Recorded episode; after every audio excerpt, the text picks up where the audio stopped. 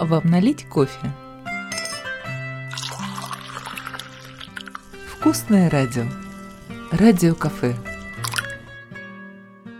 Добрый день, дорогие радиослушатели. Мы сегодня в гостях у организации казаков «Сибирское казачье войско» принимает нас сегодня с Марусей. И э, вместе с нами за таким вот столом нам приготовили чай Елена и Руслан. Я думаю, вы представитесь, э, расскажете немножко о том, чем занимается «Сибирское казачье войско», а Маруся задаст свои вопросы. На разных языках. Տարբեր լեզուներով На разных языках.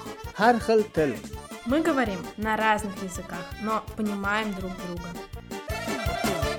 Хотелось бы узнать, что это такое, потому что у меня слабое представление о казачьем войске вообще. Добрый день, меня зовут Руслан Лотрев, я заместитель председателя организации. У нас общественная организация занимается продвижением культуры казачества. Это прежде всего патриотизм, семейные традиции. Мы проводим различные выставки, встречи, мероприятия, семинары, тренинги. Если говорить о казаках сибирского казачьего войска, то казаки всегда издавна были земледельцами и воинами. Поэтому казаки прежде всего работают на благо Родины, страны и в случае необходимости встают на защиту своей Родины. Какие сложились традиции, которые, может быть, сегодня сохраняются, которые, ну, к сожалению, может быть, забываются, а хочется, чтобы они в современном мире где-то появлялись и, может быть, даже передавались из поколения в поколение? Наверное, лучше всего сибиряки знают песенный фольклор казаков. Казаки очень активно участвуют в концертах, и всегда, когда казаки выходят на сцену и поют свои задорные песни, им очень хорошо аплодируют и хорошо их встречают и провожают. Но дело в том, что на самом деле старинные казачьи песни, они очень грустные медленные, грустные песни, потому что с этими песнями казаки шли на свой последний смертный бой, тяжелый, страшный, потому что казаки были на границах Российской империи, на границах России, и их песни были очень грустные. Сейчас только один ансамбль, Берский ансамбль «Майдан», исполняет старинные казачьи песни. Их очень сложно слушать, в них надо очень внимательно вслушиваться для того, чтобы понять именно казачью такую, знаете, душу наших предков казаков. Если говорить вообще о традициях казаков, то в меньшей степени они сегодня трансформируются в жизнь. Ну, например, были традиции воспитание мальчиков в семье. Мальчику нанимали наставника. Считалось, что родной отец будет недостаточно строгим со своим родным сыном. И было принято, что должен быть у него наставник, который будет в строгости мальчиков воспитывать.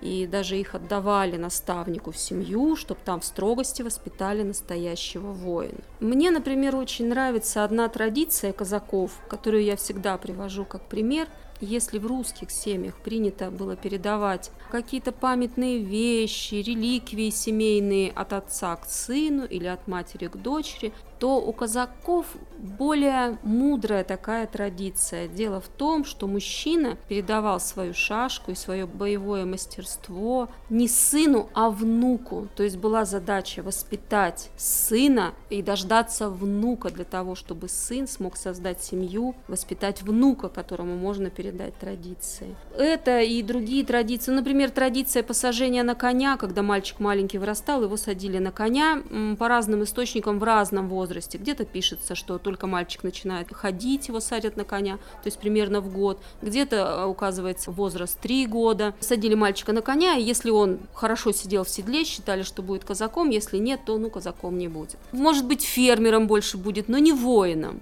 Бывает, что устраивают реконструкции, показывают эти традиции.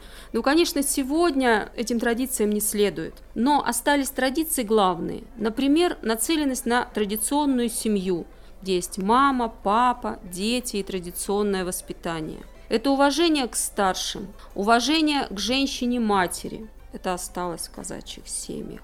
Как и раньше, так и сегодня. Те, которые вот прям живут казачьей жизнью, они религиозные, они ходят в церковь, они соблюдают заповеди. То есть вот тоже такая характеристика казачьих семей. Много у нас в Новосибирске казачьих семей? Вот, э, ведется какая-то статистика? Может быть, вы с ними как-то общаетесь, э, приглашаете на какие-то свои мероприятия, события, фестивали, концерты и так далее? Новосибирск город молодой и, наверное, не очень показательный, собственно, для казачества. Даже, например, другие сибирские города, Омск, Кемерово, особенно Кемерово, где проходила Кузнецкая казачья линия, конечно, они являются форпостами казачества. В Новокузнецке, там, где проходила казачья линия, там остался до сих пор земляной вал, сделанный 200-300, наверное, лет назад. Там находится музей Кузнецкий, казачий. Вот там казаков очень много. И, как правило, если человек ехал из другого города, из другого района, он не мог увезти все реликвии. И казаки, которые приехали сюда, они где-то не знают своих корней. Вот к чему я веду. И где-то не знают о том, что у них есть предки казаки. Очень многие, например, приходя к нам в организацию, рассказывают, что совсем недавно тетя, бабушка, дедушка вдруг рассказали, что есть казачьи корни. Особенность России в том, что э, русские люди, они еще очень часто боятся каких-то своих особенностей, да, и, например, о том, что есть казачьи корни, почему-то у нас не очень принято говорить. Поэтому я думаю, что если всерьез посчитать, то получится большое количество. Но на сегодняшний день такого подсчета нет. А вот сохранились какие-нибудь э, традиционные казачьи блюда, рецепты? Хороший очень вопрос. Дело в том, что у казаков был всегда очень сытный гостеприимный стол. Были большие семьи, готовили очень хорошо. И поскольку занимались и сельским хозяйством, и животноводством, то на столе была и каша, и мясо, готовили студни. Но вы знаете, чего-то такого особенного в казачьей кухне нет. Ведь казаки же жили по всей границе Российской империи.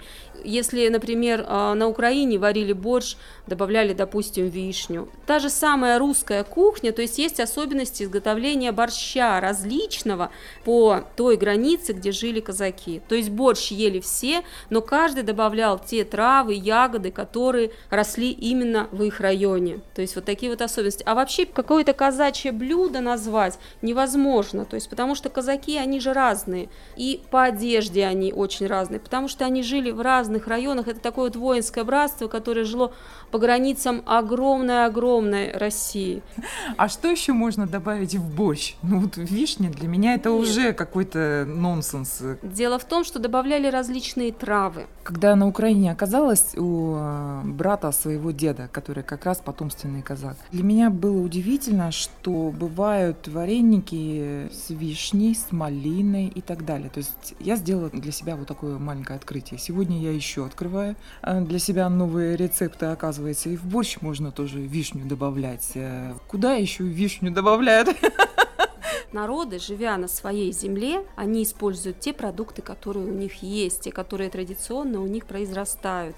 И если, допустим, на Украине делают вареники с вишней, то я думаю, где-нибудь в Якутии делают из э, оленины. рыбы, оленины, я не знаю, но, скорее всего, добавляют какие-то такие продукты.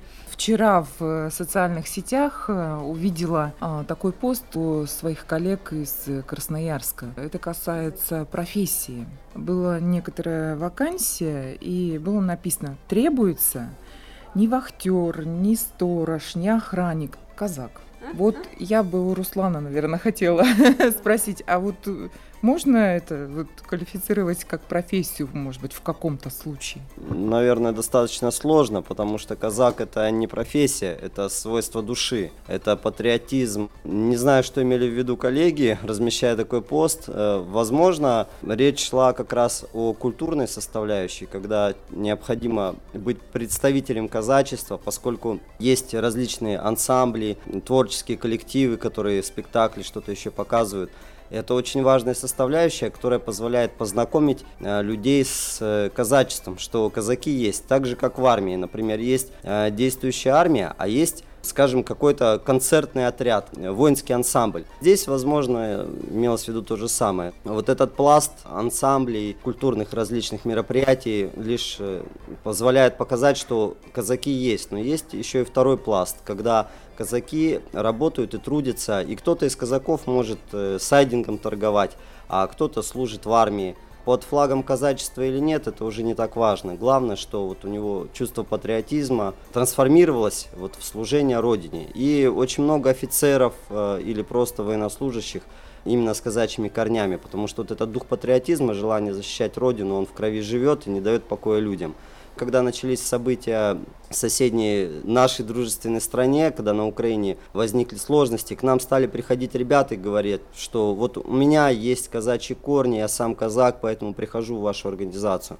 И я хочу помочь дружественному народу. Там нету знакомых, но дружественный народ, и хочу вот участвовать в этом, как-то в виде добровольца записаться. Ну, так как у нас общественная организация, мы объясняли, что мы занимаемся немножко другим.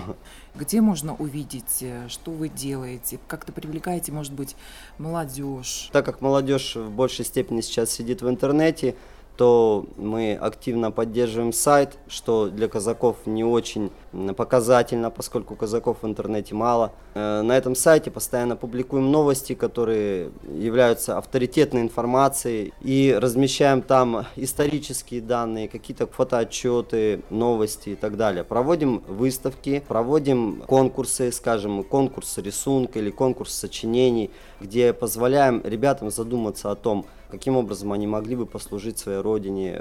Вот эту работу нашу можно увидеть. У нас как раз вот этот верхний ознакомительный пласт. Также мы позволяем вместе встречаться казакам или тем, кому это близко, обсуждать на встречах, на семинарах семейные ценности, как правильно строить э, личные взаимоотношения в семье, на работе и так далее мужская составляющая, некий мужской клуб, когда ребята могут прийти и на мужские темы поговорить, обсудить. Шашкой а, помахать. Ну, шашкой не машем, но говорим о том, каким образом можно вот это мужское свое начало реализовать. Некая, может быть, борьба, даже планируются выезды на природу.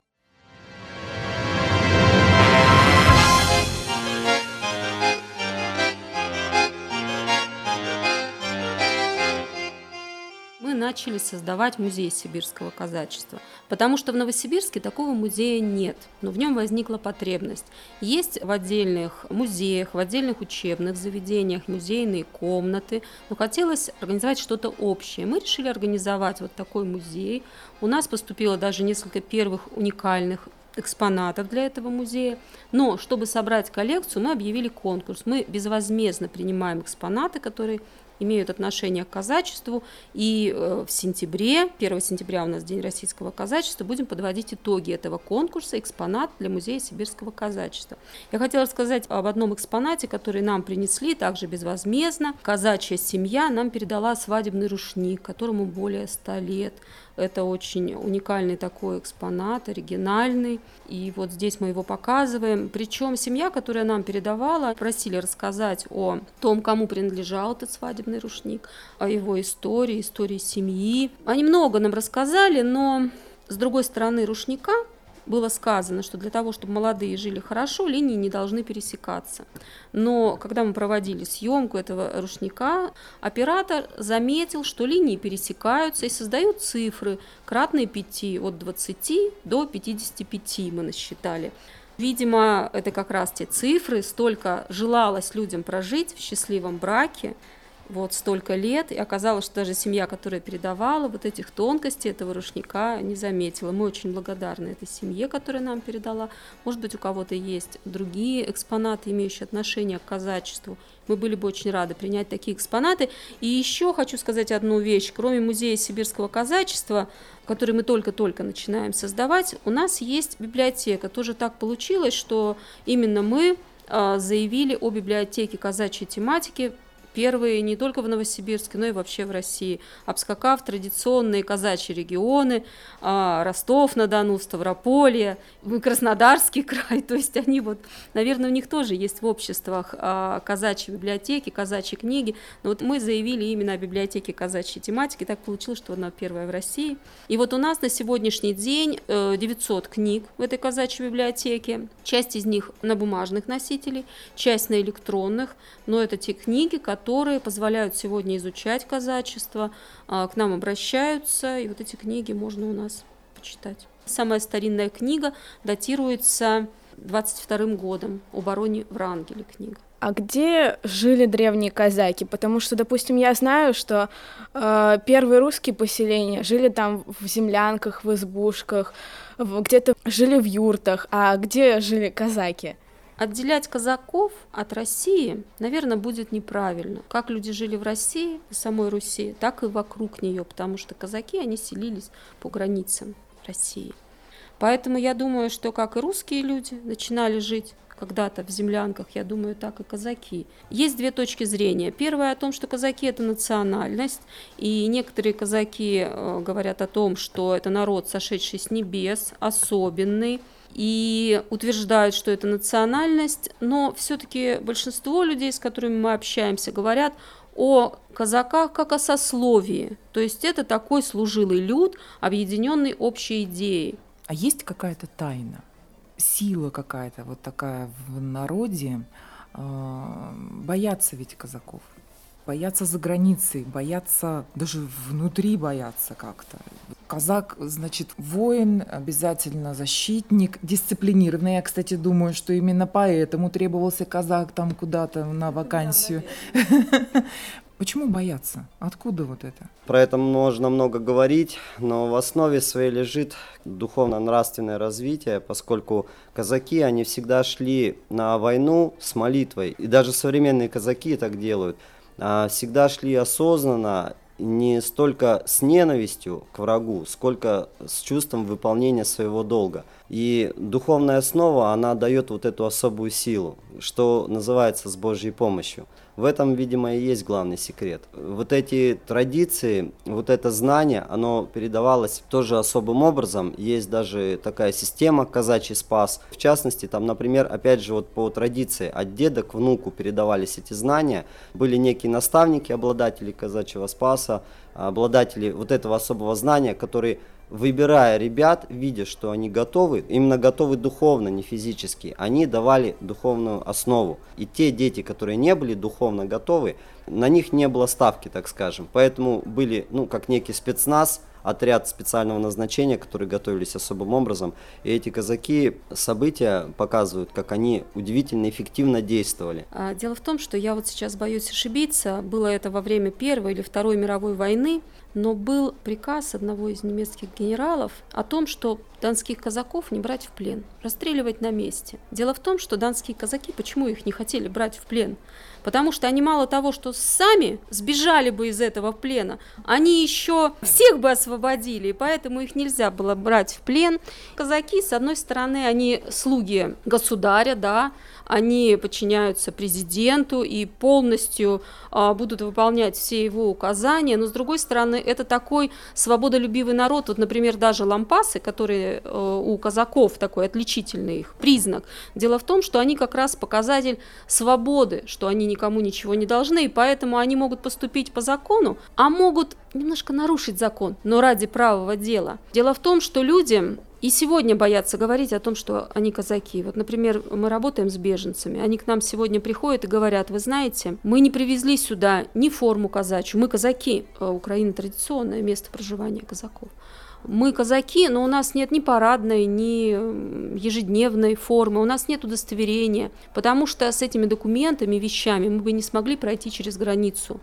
И мы это все там схоронили, закопали, спрятали, и мы сюда пришли, но мы хотим здесь вступить в казачество. Вот это вот тайна, тайна казачьей души, именно в этом патриотизме. И сегодня эту тайну пытаются узнать, разгадать. К нам совсем недавно приходил представитель в Японии, который пишет у себя в Японии диссертацию. Он изучает казачество. Он был уже в некоторых сибирских городах, в Кемерово, в Омске. Тюмени был, приехал сейчас в Новосибирск, затем планирует э, поехать в традиционные казачьи города Астрахань, Ставрополье и Краснодарский край. Было понятно, что между строк он все равно ищет вот эту казачью идею, русскую казачью идею. И все-таки разговаривая с ним, мы с ним договорились о том, что идея вот в этом патриотизме и любви к родине. Если в Японии солдат идет и воюет за генерала, у него есть господин, то казак и русский человек – Он воюет за свою родину, за свою семью, он идет до последнего. Это вот такая тайна, известная всем русским и непонятная всем другим людям. И вот этой тайной сильны казаки, и именно этим они привлекают к себе других людей, потому что в казачью организацию приходят и казаки, и те люди, которым дорог патриотизм, дорога, сильная Россия.